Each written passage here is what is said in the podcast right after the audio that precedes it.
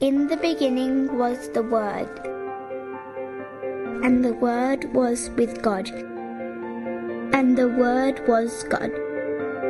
He was with God in the beginning.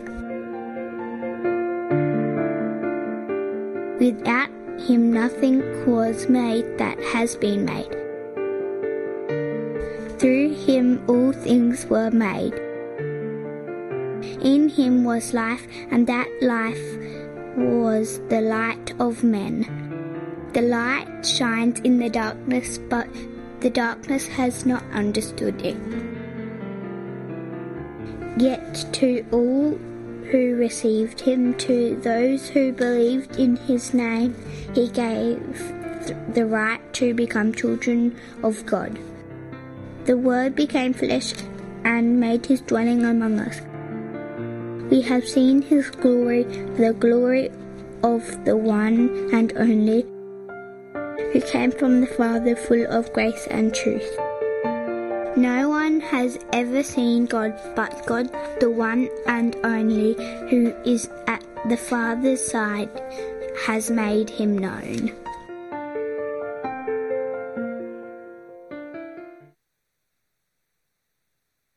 So that reading is in your leaflets if you want to keep track of it. But didn't the children do well um, getting that first Christmas scene photo together? And they got me thinking about family photos, because lots of people uh, get together and do a family photograph at Christmas, don't they? Uh, maybe put it on a Christmas card and send it out a, along with a smug newsletter about all your marvellous achievements that year, sort of thing. Uh, maybe you've tried to make one. Here's one uh, we took last year when we went to get our Christmas tree. Looking Christmassy. Uh, and Christmas is a reminder of the, that's what God is doing now. It's like He's getting a crowd together. He's adding more and more people to the family for the biggest, perfect family photo biggest perfect family photo is getting together.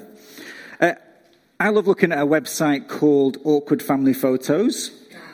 Um, people send in their most embarrassing photo, family photographs. Um, and here are some of the best Christmas ones. So we've got four of them. Uh, so, thanks, Robert. So there's traditional matchy matchy, try and look happy kind of thing. Uh, how about this next one? The jealous one. You know, big brother's got a big bike. I've got a little tricycle. I'm pretty grumpy about that. Um, next one, just a sort of generally awkward one. Like you're trying to set everyone together to look happy, but actually all the relationships are showing up in front of the lens. And then this last one, I reckon all the dads here will relate to this. Christmas morning, you're tired, you're not having enough sleep, everyone's got up at three o'clock in the morning and you've got to put a doll's house together. Pretty good. Look at that face.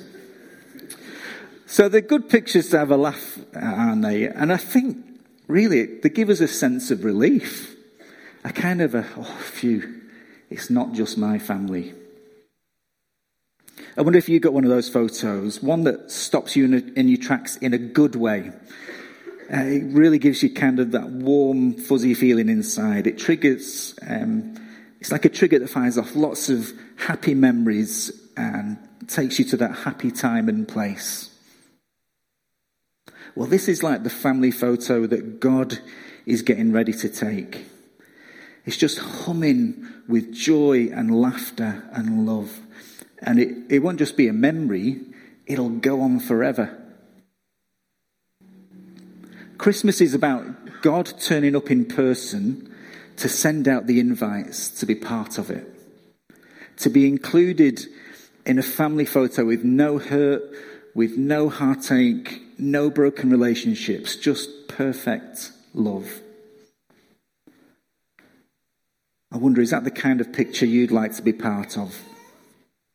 Because as well as the photos that give us that warm glow, there are the photos that make us cringe as well. Maybe you've got some of those, ones that you just keep kept in a drawer out of sight, or ones that you avoid looking at because they rake up lots of bad memories. Yet those photographs that you uh, that are too hard to look at, or ones that are actually good memories, but it's too painful to look at because that person isn't there anymore. We can all think of Christmases that have been a bit awkward. Um, there's something about Christmas, it's weird, isn't it? You put an unusual combination of people together in the same room for an unusual amount of time, all to eat together unusual food, about which you can make lots of mistakes and get the timings wrong. It's a perfect combination. And it can be like trying to put together an unnatural, awkward pose for a group photograph. And that can lead to great laughs and great joy and lots of fun. It can also lead to a bit of conflict and a bit of sadness. And those awkward family photos, those awkward family situations, speak to what we know deep down to be true. That things are not quite right. Things in the world are not how they're supposed to be. Not just with who we are and our families over Christmas, but with every person in all of the world. So, Christmas family. So, here's me and my siblings. Uh, this photo is from about, I don't know, a while ago, five or six years ago. I've got five sisters and a brother. And so you can imagine Christmases growing up were a bit bonkers, a bit chaotic. And as well as my my siblings, we always, all the time we were growing up, he always had at least one extra foster child as well. And there was one I particularly remember. We'll call him George. George was with us for about five years. He was one year younger than me. And each Christmas, George's mum would arrange to visit. And George would go over to the newsagents across the road from our house. He'd buy the, the most expensive box of chocolates he could afford. And he'd with his pocket money and he'd sit by the front room window waiting for his mum to arrive. She was supposed to be coming at lunchtime, and he'd wait and he'd wait and he'd wait. And it would get to about 6 p.m., and then he'd go to my mum, gave her the chocolates, and said, I think you best have these. I don't think she's coming. And she never came. Any Christmas. Christmas can be painful, can't it, when there's somebody not with us because they can't be, or even worse, because they don't want to be. Don't you just get the feeling things are not how they're supposed to be? Even in that first Christmas photo that we recreated with the kids, it's a real mixed bag. There's the shepherds and the wise men. They're like, wow, this is him. This is the one who's come to save us and make everything right. And they worship him. But on the other hand, you've got Herod. He was the Romans' puppet king, he was the man in power. And when the wise men turn up saying Jesus is the new real king, God's king, well, he doesn't like the idea of someone else calling the shots. So he doesn't receive Jesus. He's not willing to hand over the reins. Instead, he tries to Photoshop Jesus out of the picture. And it's a really horrible part of the story that you can read in Matthew 2. But Jesus would go on to say that the truth about it, about us is that there's a bit of Herod in all of us. We find it hard to let anyone else be in the driving seat. So why should we let Jesus take over? Why should we receive Jesus? Uh, the reading we heard on the video, and that's in your leaflets, it's from John's gospel, uh, biography, John's account of Jesus' life story. And John, for, about Jesus' birth, doesn't tell us about Mary and Joseph and all the, the, all that bit of it. John instead just tells us what's the big deal about Christmas, about Jesus' birth. So, verse 14 chapter 1, verse 14. The Word became flesh and made his dwelling among us. We have seen his glory, the glory of the one and only Son, who came from the Father, full of grace and truth. Grace and truth. I just want to explain those two words truth and grace.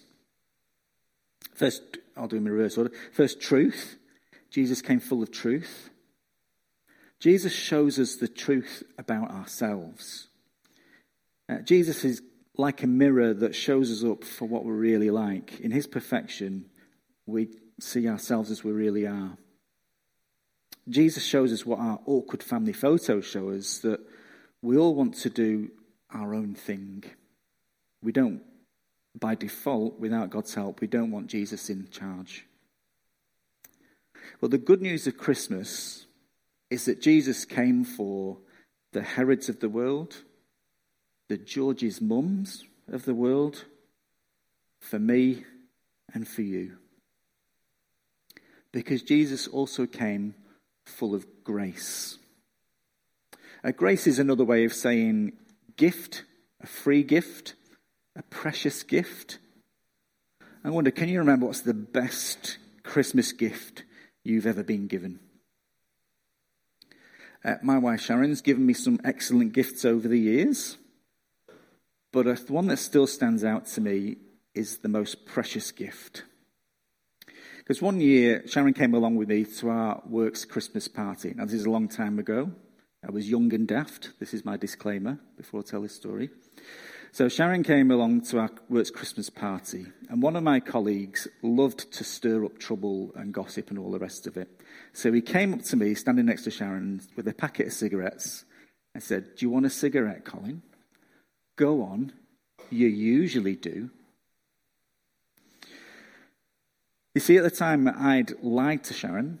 I'd told her that I'd stopped smoking, but had carried on smoking behind her back when I was out with friends, especially work colleagues. So between me telling barefaced lies and this guy troublemaking, poor Sharon was hurt and embarrassed, and I was so ashamed. But Sharon forgave me. The whole of Christmas could have been ruined under a cloud, could have been ruined, but she forgave me. I didn't deserve forgiveness. I'd done the wrong thing. I'd been an idiot. But she forgave me. Where would we be without forgiveness, especially at Christmas? Is there any better gift going than forgiveness? Well, Jesus is forgiveness wrapped up as a gift for us to receive. Jesus is so committed to making sure we can be part of his perfect family photo that he became one of us. Because just like Herod said, no thanks, that's what we do to God. But Jesus has done everything we need so that we can be forgiven by God. He makes it so our slate is clean. We're off the hook. There's no awkward issues left festering under the surface to be sorted out. All that hurt and broken relationships that George's mum has done, that Herod has done, that I've done, that you've done, is taken care of so that we can join in Jesus' perfect picture. Jesus is saying, All of me is committed to all of you to become part of my family photo. All of God committed to us being part of his family photo this Christmas. Now, in about seven sleeps, I dare say some of, a, num- some of, a number of us are going to be getting some presents. And when somebody gives you something wrapped up in Christmas wrapping paper and hands it to you, you don't sit there thinking, well, what am I supposed to do with this? You know what to do with it. It's a gift. You gratefully receive it and you unwrap it. And we heard about receiving in that in in the reading, uh, verses 10 and 12, 10 to 12. He Jesus was in the world, and though the world was made through him, the world did not recognize him. He came to that which was his own, but his own did not receive him.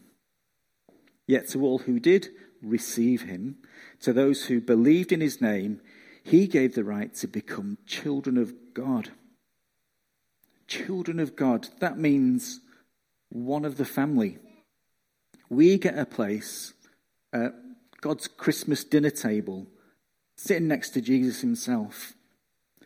pulling a cracker, a bonbon, and passing the cranberry sauce to the author of life, the perfect Son of God. Welcomed in as one of the family, your feet under the table, glass in hand, your gifts under the tree. Jesus is the gift that makes sure nobody needs to be left out of the perfect picture that God is making. There's no catch. We can't buy it. We certainly don't deserve it. All you can do is just open your hands, open your heart, and receive. Receive Jesus as the free gift of forgiveness. And as you receive Jesus, you receive life. Even those who were part of that first Christmas photo, the shepherds, the wise men, even Mary, even Joseph, they needed to receive Jesus. There's a story in the Gospels later on when Jesus has grown up. Uh, Mary and Jesus' brothers go looking for him. They know he's nearby doing his thing, and they, they get a message to him and say, Tell him his mum and his brothers are here. But Jesus replies that his true family are those that receive his invitation to be part of God's family. Even Mary, his own mum, had to receive Jesus as the only one who could get her into God's family. So, whatever the photo album of our life looks like, whoever we are, whatever we've done, there is nothing in there that can keep us out of the perfect picture God is making if you receive Jesus. Now, lots of people bat all this away because they think, well, it's too late for me. I'm too far gone. I've not done anything for Jesus up to now, so it's probably a bit late. I've got nothing to offer. And if that's you, let me tell you, Jesus does not have a too hard basket. There are no no hopers. Because remember who you're dealing with the maker of the universe. And remember the lengths he's gone to for you. Nobody is excluded. Everyone is invited to be part of God's family, join in with his family photograph of life. And it's a photo, photo that more and more people are joining every day. It's a photo that's getting bigger and bigger. And the question today is will you say yes to his offer of forgiveness? Let's pray.